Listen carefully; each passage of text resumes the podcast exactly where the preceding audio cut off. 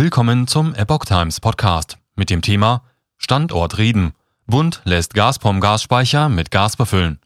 Ein Artikel von Epoch Times vom 5. Mai 2022.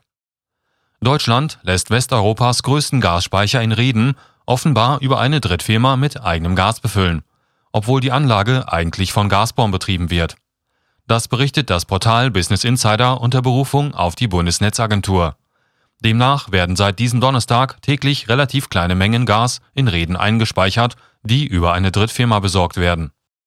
An der Beschaffung größerer Gasmengen für diesen Speicher wird intensiv gearbeitet.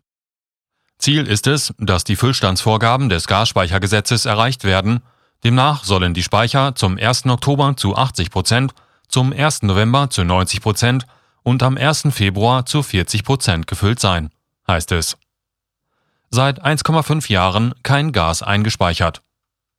Die Bundesregierung speichert also scheinbar an der britischen Gazprom-Export vorbei einfach eigenes Gas ein und setzt darauf, dass die Firma dem nicht widerspricht. Doch das Unternehmen habe sich seit fast anderthalb Jahren nicht gerührt und kein Gas eingespeichert, heißt es laut Business Insider aus dem Markt. Anders wäre aber rechtzeitige Befüllung des Gasspeichers bis zum nächsten Herbst-Winter nicht möglich. Zwar hat die Bundesregierung erst vor kurzem ein neues Gesetz verabschiedet, in dem Gasspeicherbetreiber zum Befüllen der Speicher verpflichtet werden. Bis 1. Oktober müssen sie bis zu 80 Prozent voll sein, wofür die Betreiber bis 1. August entsprechende Daten zu Füllstandsmengen abgeben müssen. Erst danach könnte der Staat dann tätig werden können und die Speicher zwangsbefüllen. Aus Regierungskreisen zitiert das Portal dazu aber, das wäre mit Blick auf Reden zu spät da der Speicher aufgrund seiner technischen Beschaffenheit dann nicht mehr rechtzeitig zur kalten Jahreszeit befüllt werden kann.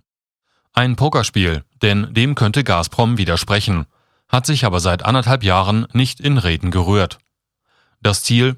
Der Speicher soll bis Anfang Oktober zu wenigstens 80 Prozent voll sein, schreibt Business Insider. Eine Verstaatlichung des Speichers ist vorerst vom Tisch.